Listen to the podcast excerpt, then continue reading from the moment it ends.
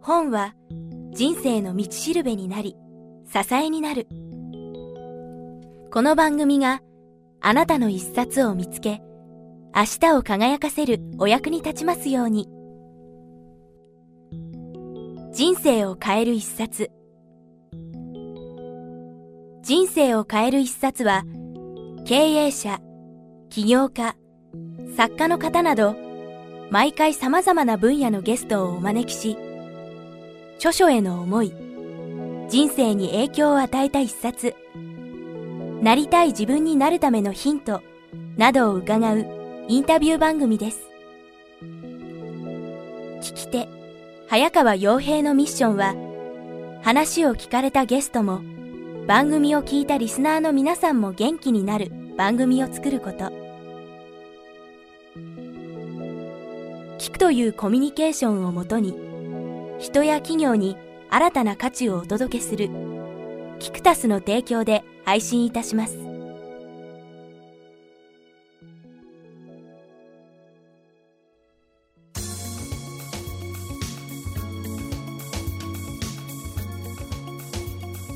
えー皆さんこんにちは。今日は大和文庫から発売中のユダヤ人大富豪の教え。著者の本田健さんをお迎えしてお話を伺います。本田さんよろしくお願いします、こんにちは。えーまず番組入る前に、えー本田健さんのプロフィールを述べさせていただきたいと思います、えー本田健さんは、えー神戸生まれ経営コンサルティング会社ベンチャーキャピタル会社など、えー複数の会社を経営するお金の専門家。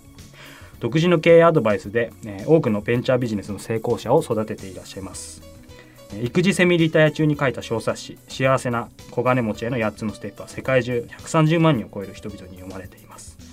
今回の、えーこのユダヤ人大富豪の教えをはじめとする著書は全てベストセラーでその部数は300万部を突破。世界中の言語に、えー翻訳されつつあるという、えー本当にもうベストセラーのえ作家さんということで今日お迎えしています。本田さんよろしくお願いします。はい、よろしくお願いします。えーこのユダヤ人の大富豪のユダヤ人大富豪の教え。もともとは、えーこの今回文庫版今手元にあるんですが、はい。2003年ぐらいに出されたんですよね。そうですね。はい、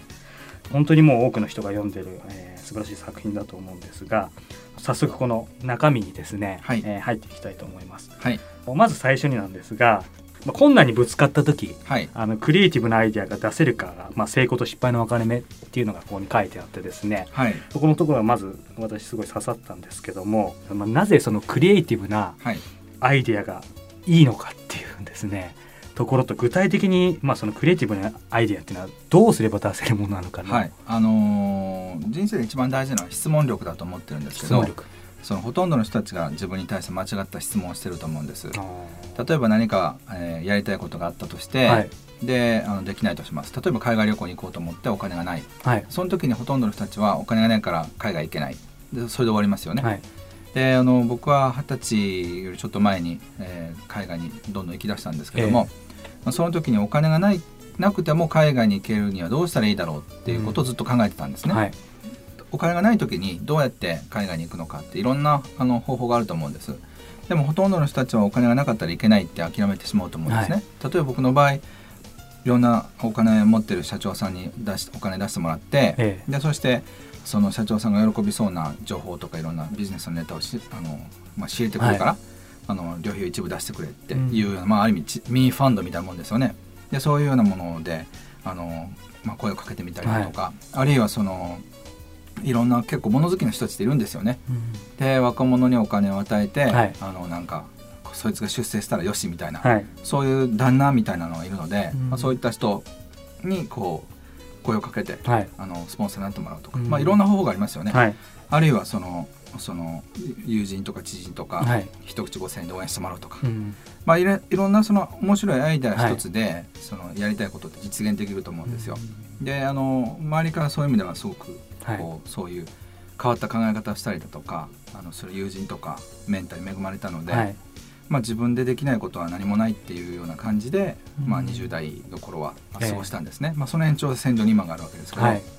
まあ、そういう意味でその本当にこう困難な時こそそのどういうアイデアで乗り切るのかっていうはい。一つのゲームとして、ゲーム。はい楽しむといいんじゃないかと思います。うんなるほど。まあ、そのためにまあ今今質問力というか自分への質問ということではい。伺ったんですけども、そこの部分と少しあの、まあ、重なるのかなと思うのが、はい。あの私ここの本書の中でもたびたび出てくるその自分の考えをまあ紙に書くってはい。いうことをあの本田さん書かれてましてその中でまあ特にその内側のコミュニケーション、うん。その自分とのまあ対話じゃないですけどもちょっと以前僕も別の取材である人から伺ったんですけど人間って意外とその自分が何を考えてるかすらやっぱりよく理解していないっていうのを誰かに言われて、はい。だからやっぱり紙に当然そのための仕事として一つ書くのもそうだろうし、はい。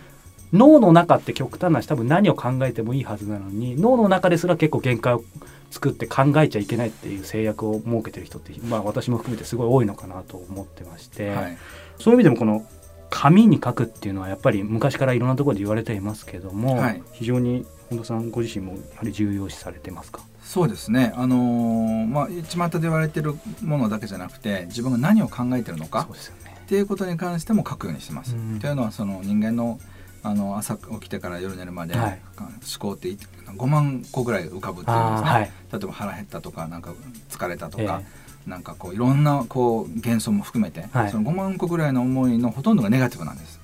うん。だから人生がうまくいくはずがないですよね、はいだからまず自分の中で生まれては消えていく思考は一体どういうものなのか、はい。で普段何を考えてるのかっていうのがその人の人生を作るので、まあ、そのあたりを把握することが僕の192021ぐらいの一番大きなテーマでしたね。今はやはりお話伺ってても192021の時点でそこまでなんていうんですかね、まあ、きちんと本質を捉えて、まあ、ご自身で行動されてたっていうのは何かやっぱきっかけとかあったんですか？もともと結構そういうことができる方だったのか。うん、多分17ぐらいの時に、はい。あの素晴らしい先生とかメンターと出会いまして、まあ、あの高校の先生だったんですけどもあのちょうどフィリピンから帰られて、はい。であの英語と日本語ちゃんぽんになってた神父さんだったんですけど、はい。日本人なのに半分ぐらい英語なんですよ。でそれにカルチャーショックを受けましたね、英語を話せるってのはすごいことだよっていうのがその先生の口癖で、えですっかり英語かぶれになっちゃって。でそこから英語を勉強するってことがスタートしたんですけど、まあ、その頃からその自分が何をやるやるかっていうのが数年後の人生を決めるっていうことを、まあ、そのそういう先生に教えてもらったので、そうかって人と同じようにべ英語を勉強してたら、えうん。絶対英語はマスターできるはずがないなっていうのを、例えばそういうのを聞かされたりとかして、やはり誰と出会うのかで何を学ぶのかはい。どう行動するのか、うん。まあ、その辺しかないですよね、はい。まあ、それを17歳で気づけたっていうのは非常にラッキーでしたね。そうですよね。そういう意味ではその,、まあ、あの先生と出会ったっても結構ターニングポイントといえばターニングポイントそうですね。はい、でもその先生とはあの同級生200人が全員会ってるわけですかああそうか。ら、はい、それをどう生かすのか、うん。まあ、最終的に生かしたのは僕だけじゃないかと思うんですけど、うんうん。なるほど。ありがとうございますこの本書の中でまた少しお話変わるんですけどもあの先立つほどの熱意は、まあ、かえって新しいことを学ぶには邪魔になるというふうに、はい。あのゲラーさんがはい。語っている場面があってですね、はい。私恥ずかしながらいつも先立ってしまって力が入っちゃうので、はい。多分私だけじゃなくてやっぱりそのイメージでは特に日本人ってやっぱり真面目で、はい。一生懸命でガッっていうなんか感じの人がすごい多いと思うんですけども、はい。やはりあの本田さん、まあ、今日こうやって初めてお会いすると言い方がいいか分かんないですけど、まあ、無駄な力が抜けているというか です。ねすはい、そういう部分を非常に受けるんですけども、はい。やっぱり例えばじゃあ私が今日から力を抜くというふうに考えるとやっぱりどっかで堕落してるとかそういうふうに考えちゃうんですけどそこら辺っていうのはどうやって、まあ、線引きじゃないですけど。あのこれはある気候の先生に教わったことなんですけどこう人間には2つの生き方があってその同じように力入れるとしてもこう気力は充実してるけど力がいい感じで抜けてる人と、力は入ってるけど気気が充実してない人っていると思うんですね。はい。であのほとんどの人たちの気合っていうのはなんかこう力がばっかり入っちゃってうん。気が充実してない状態になるわけですよね。はい。だからこうそんなにこう大げさにこうファイトファイトって言わなくてもあの深いところで気が充実してるような生き方の方がいろんな結果が出やすいんじゃないかと思うので、うん。それはもう二十歳の頃から自分でこうそう生きたいなっていうのは思ってたんですけど、うん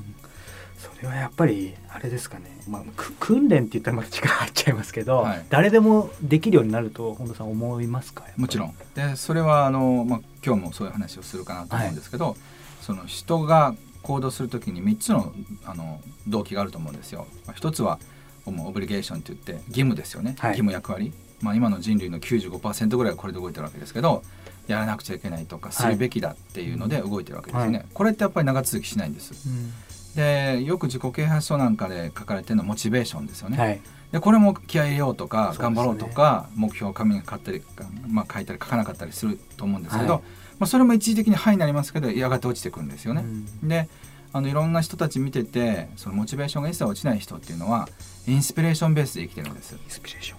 でそれはどういうものかっていうとなんか一時的に「はい」になるとかそういうことじゃなくて、はい。まあ、人生を通じて自分はこれをやりたいっうん。ていう、まあ、ビジョンみたいなはい。夢みたいなものがあるので、そのやたらと気合が入ってるわけじゃなく、はい。あのどんなに風が吹いてもその情熱の炎は消えない。えっていう感じなんですね、うん。ほとんどの人たちはわっと火が大きくなって、はい。次の日にはなんかもう湿って消えてるみたいになっちゃってるので、まあ、そういうんだとやっぱり長続きしないうん。と思うんです、まあ、ビジネスでも何でもそうですけど、はい。パートナーシップでも。はい。恋愛でもわっと燃えるとやっぱりその後冷めるのが早いですよね。はいだからそういう意味ではこうすごくこう深いところで静かに燃えるインスピレーションみたいなのがあのあるのはそういう大事だなと思いますね。うんなるほど。ちょっと一括りにするの難しいかもしれない。そういうのってやっぱりまああの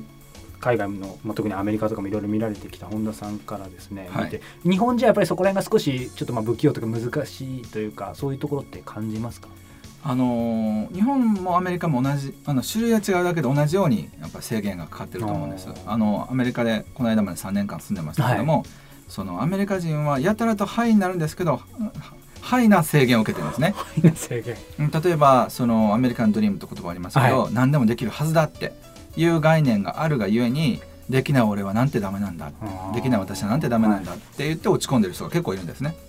で日本は自分にはできないと最初から思ってるから まあそれも制限だと思うんですけどね。いずれにしても自分はできないという制限は不思議な形でかかってると思います。あメリカ人逆にハイな制限がかかってるちょっと初めて聞きました。そうか。なるほど、うん。だってアメリカンドリームでね、はい。こできるはずなのにできない俺は何かは自分がまずいに違いないと思いませんか、そうですね、うん。確かにそうだ。じゃあそれもそうか。必ずしもまあどっちがいい悪いとかじゃなくて。はい。まあ違う種類の制限だと僕はうん。見見てますけど、うん。なるほど。わかりました。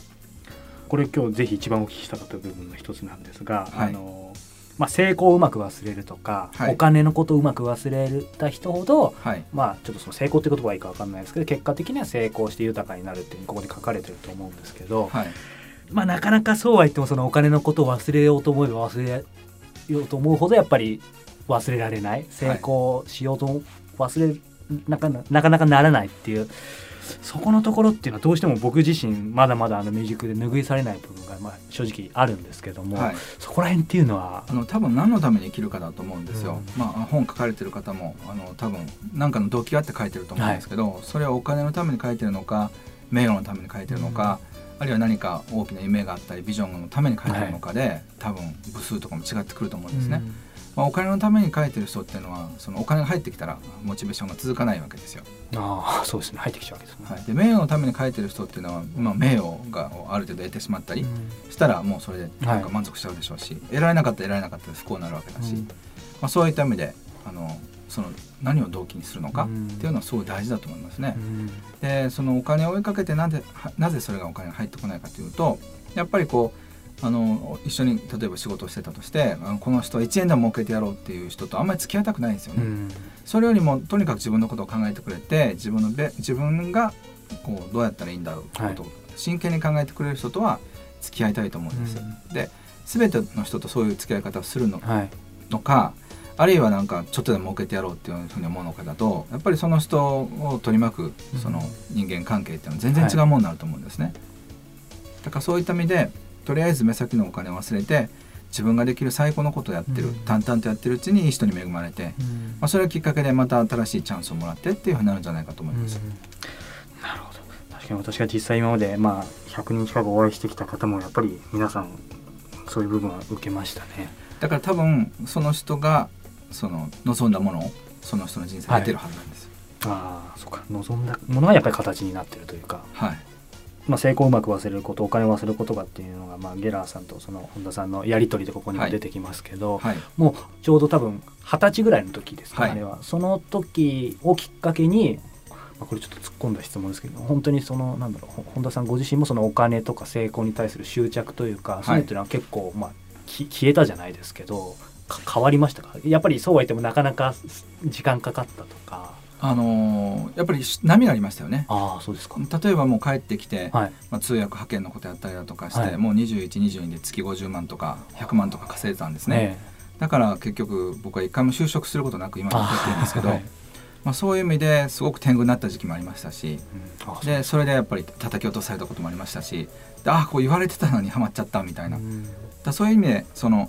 やっぱり人間って頭で分かってても感情の生き物ですから、はい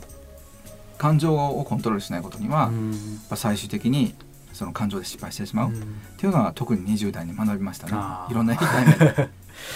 でもあれですかねやっぱり皆さんお話伺うとまあ本田さんでもやっぱりあるっていうことは、まあ、もちろんしなんていうんでしょう痛い目それは合わない方がいいのかもしれないですけどやっぱり合わないと分かんない部分ってありますかね頭では。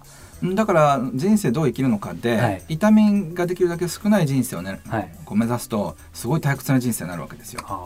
そっか。例えばリスクを冒さず、はい。なんか勉強もせずはい。あのできるだけ安定な仕事に就けば、はい。それができますよね。じゃあその痛みがない人生だったらいいのかっていうと痛みがないけどつまらない人生か痛みがあるけどワクワクする人生のどちらがいいのかっていうことだと思います、うん。ただそのやたらとこうなんて言うんでしょうこうアップアンダウンをこう繰り返す人いますよね、はい。まあそれはちょっと個人的にはしんどいかなというふうに思いますが、うん。でも本人がそれを望むのであれば、うん。それはそれで充実した人生じゃないかと思います。かりました。あの今まあアップアンドダウンっていうお話もありましたけどもやっぱり本田さんもそのまああの育児中というかセミリタイアされてっていうことがありましたけどもなんていうんですかねその自分のビジネスを作るはい、までっていうのは、はい。まあ今も当然いろんなご苦労も大変なことももちろんあるとは思うんですけどもやっぱり不不眠不休でじゃないですけどそういうすごい一心不乱に働いた時期っていうのもあったんですか？そうですね。今から思えばすごい無駄なこといっぱいしたなと思いますけどさっきでさっきで力が入りすぎたんですよね、うん。でもそのやっぱり力が入らないとわからない時期もあると思うんですよ、うん。だから本当にがむしゃらにそれがワクワクすることならやってみるのがいいんじゃないかなと思います。あー。逆にその今のその20代の人たちの最大の不幸は自分が何がやりたいかわからない、そうですよね。そしてもうもう死んでもいいからこれをやらせてほしいとか、うん。死んでもいいからこの人が好きだとかもうとにかくこれどこどこどこに行きたいとかね、はい。そういうようなものがやっぱりすごく欠けてるんじゃないかと思うんですよ。うんうんであの1回でいいからあの今ちょうどあの20代でしなければいけないあの17のことって本書いてるんですけどあはい。まあ、その中に一つに死ぬほどの恋をするっていうのがあるんですけど、うん。もう本当にもうあの死んじゃうっていうぐらい好きなことを追いかけたりだとか、好きな人との恋愛を大事にしようとかってもうその情熱がやっぱり何かを実現していく力になると思います。ああそうですよね。はい、やっぱりそのワクワクとか死ぬほど何々やりたいっていう気持ちがやっぱり一回持って何か一生懸命やった経験があると、はい。もちろんそれはそこにはパワー出ますけど何か他に頑張んなきゃいけない時にはパワーって出ますよね。そうですね。だからそれで制限をなんか、まあうん。なんて言うんでしょう。制限のそのストッパーをはい。打ち切るみたいな、そういうのは20代で一回あってもいいんじゃないかと思いますね。あーそうです。よねなんか私もそのしまあ辛かったですけど新聞社とかでも本当生きるか死ぬかみたいな経験をやっぱりしたので、はい。そこで一回リミッターが外れたので、はい。今普段まあいろいろあっても、はい。まあ死にゃいしないだろうぐらそいうのですね。でできればそれはもう10代か20代でやった方がいいと思うんです、うん。20代で死ぬほど恋をしたらなかなはかその美談で済みますけどこれ50代でやると結構社会的に大変ですからね、そうですよねいろんな意味で。はい、でもやっぱり20代30代でいい恋愛してない人っていうのはうん。50代60代にあこうなっちゃう人がいますよね、んそうか。そういう意味でまあ死ぬほど何かに没頭するとかワクワクするっていうのはやっぱり特に今の若い人はまあ制限先言葉も出ましたけど、はい。つけずに やってみてもいいかなっていうだから、まあ、とにかく人に自慢できるような大失敗をしたらいいと思うんですね。はああ人に自慢できるのは大失敗。い、ちなみに本田さんは？僕はあの、まあ、これ、まあ、今は失敗だと思ってませんけど、はい。例えば23で結婚して、まあ、25で離婚したわけですけどみみんな普通そんなになんで早く結婚するのって思いますよね。はいでも僕にはそれしか考えられなかったぐらい、うんまあ、好きな人が現れたわけで。でもまあ社会的に見れば離婚っていうのは一つの失敗だと思うんですけども、でもそれやったおかげで今の結婚生活をすごく大事にすることができているのでまあ、そういう意味ではそのとにかく目の前のものに一生懸命ややってきた歴史っていうのはすごく自分なりには大事にしてるんですけどね。あーなるほど、えー、と本の中でも失敗はその未来に絶望した時と、はいあの過去の体験を無駄と判断した時に確定するっていうふうにおっしゃってて、本当にまさにその通りだなと思ってやっぱりそれそれよりもその現在に意識を集中させるっていうのが非常にやっぱり刺さったんですけどどうしてもやっぱりみんな未来はどうしたいとか過去のこと振り返りますけど当たり前ですけど生きてるのは今この瞬間なわけですもんね。はいだからそこをやっぱり集中することが非常に大事かなっていうのは分かってるんですけどどうしてもでもそれでもやっぱり集中現在に意識を日々飲まれちゃうといろんな不安とかで難しい部分があるんですけどそうそういうのってなんか地に足つけるじゃないですけど、はい特にまあ20代30代ぐらいに向けて何かアドバイスがあればいただきたいんですけども。あの例えば不安っていうものとどう向き合うのかだけでもすごく大きなことだと思うんですね。はいで不安っていうのは基本的にあの未来を予知してる力でもあるんです。うんなぜかっていうと何も考える能力がない人って不安を覚えられないんですよ。あまあ、そうですよね。はい、だから不安を感じてるってことは何かのみ未来を予知してるんです。はい、でそのある意味未来予知能力が働いてるっていう意味では才能があるんです。そうか。でもただそれはネガティブに働いてるだけなんですよ。例えばあの不安があるってことは何かまずいことが起きるに違いないと確信してるんですよね。だからその人っていうのは未来予知の力と確信する力の2つ持ってるんです。はい。でもそれを逆にひっくり返せばいいわけですよね。あ、そうか。はい。なんかすごいことが起こりそうだっうんていうのに対して確信することができたらものすごくワクワクできるはずです。でもほとんどの場合がなんか悪いことが起きそうだっていう予感を感じていてそれを確信してるから不安になるんです。だからそのあたり例えば何か不安を感じたとしたら何を感じてるのかっていうのを突き詰めて、でその正体を暴くまでやっぱ追い詰めていかなくちゃいけないんですよ。ああ、そうか。で大抵の場合が幻想なことが多いんですね。うんうんで例えばお金がなくなるっていうのが不安だとしたら、はいもうなくなってから考えればいいじゃないですか。うん。でもなんかなくなることへの恐れってあるんですよね。はい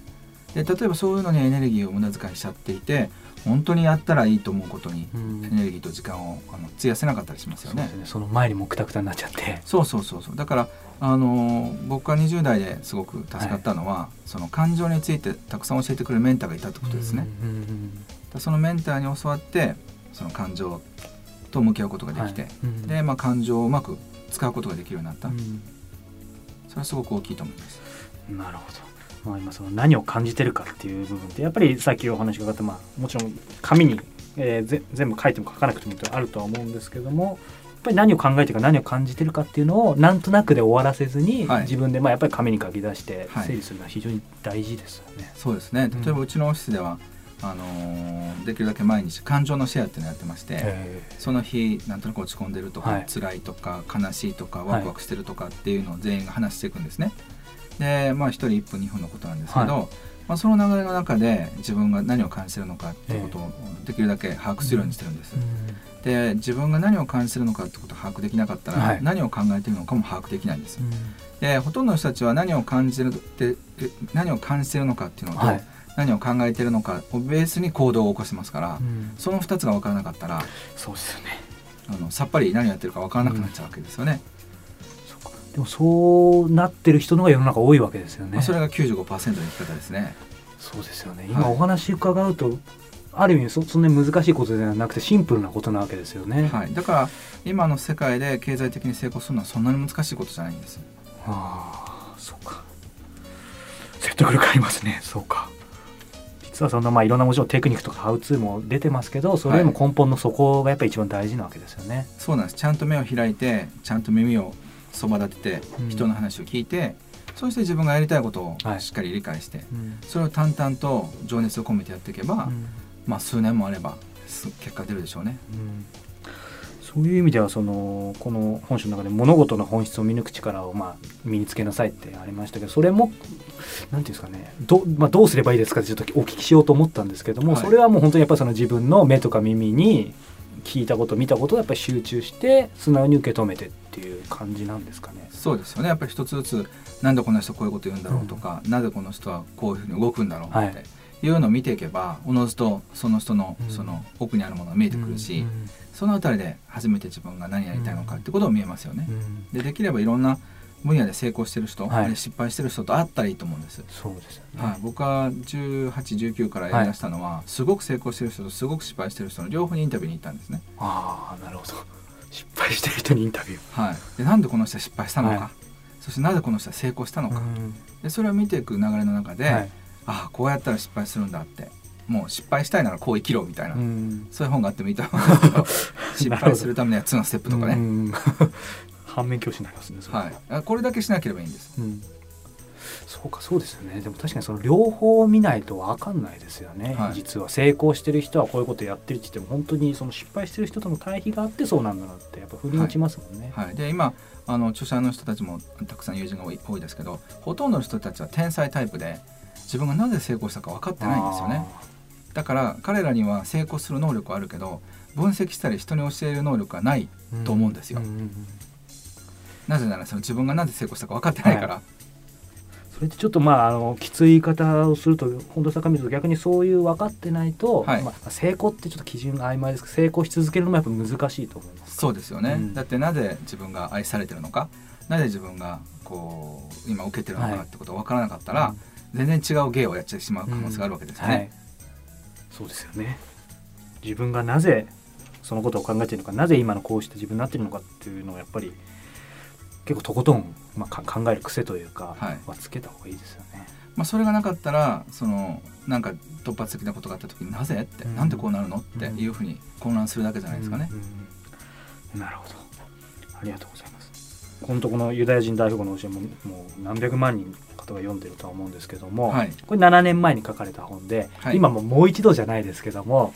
書くとしたら、まあ、7年経ってですねなんか例えば書き加えたいこととか、はい、あと多分皆さんがいろんな感想本当膨大に頂いてると思うんですけど、はい、もう少し例えばみんなこういうけどこう読んでほしかったとかここら辺あんまり誰も触れないけど実はここに結構深かったとかって何かありますか？いい質問ですね。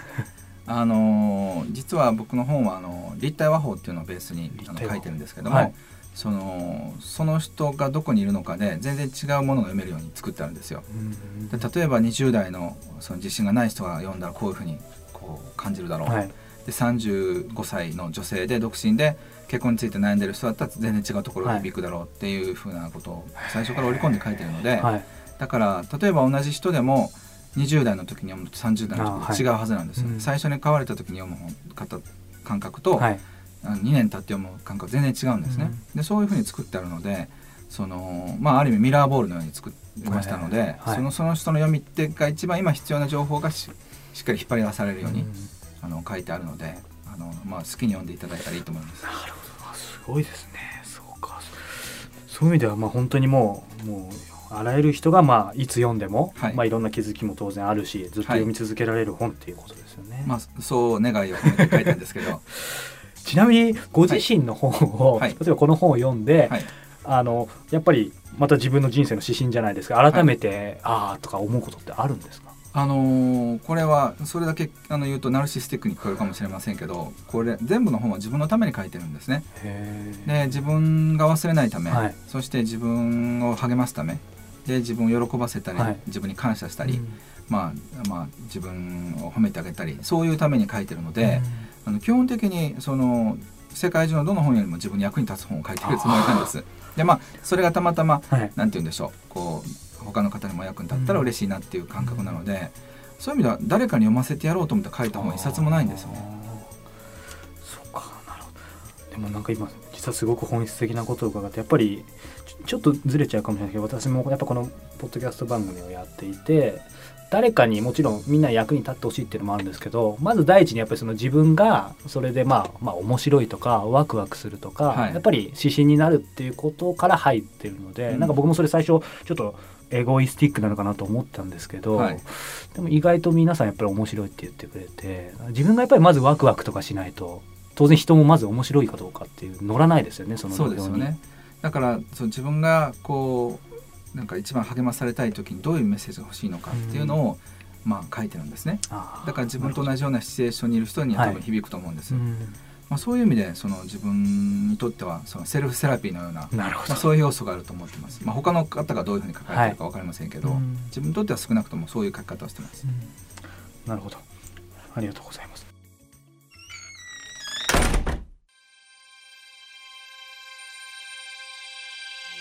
本日のインタビューはいかがでしたか？人生を変える一冊は話を聞かれたゲストもそれを聞いたリスナーの皆さんも元気になるをミッションに、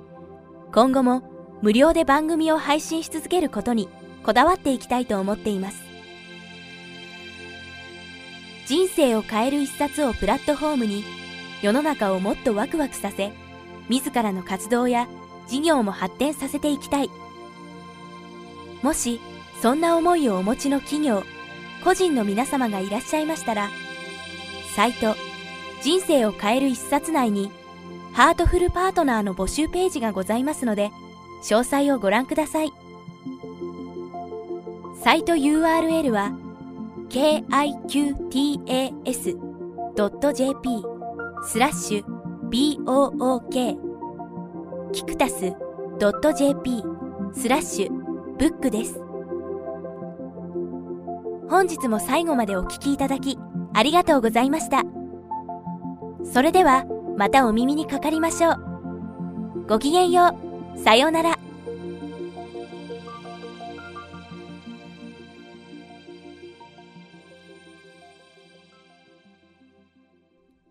この番組は、キクタスの提供、若菜はじめ、制作協力、宮浦清音楽、岩山千尋、ナレーションによりお送りいたしました。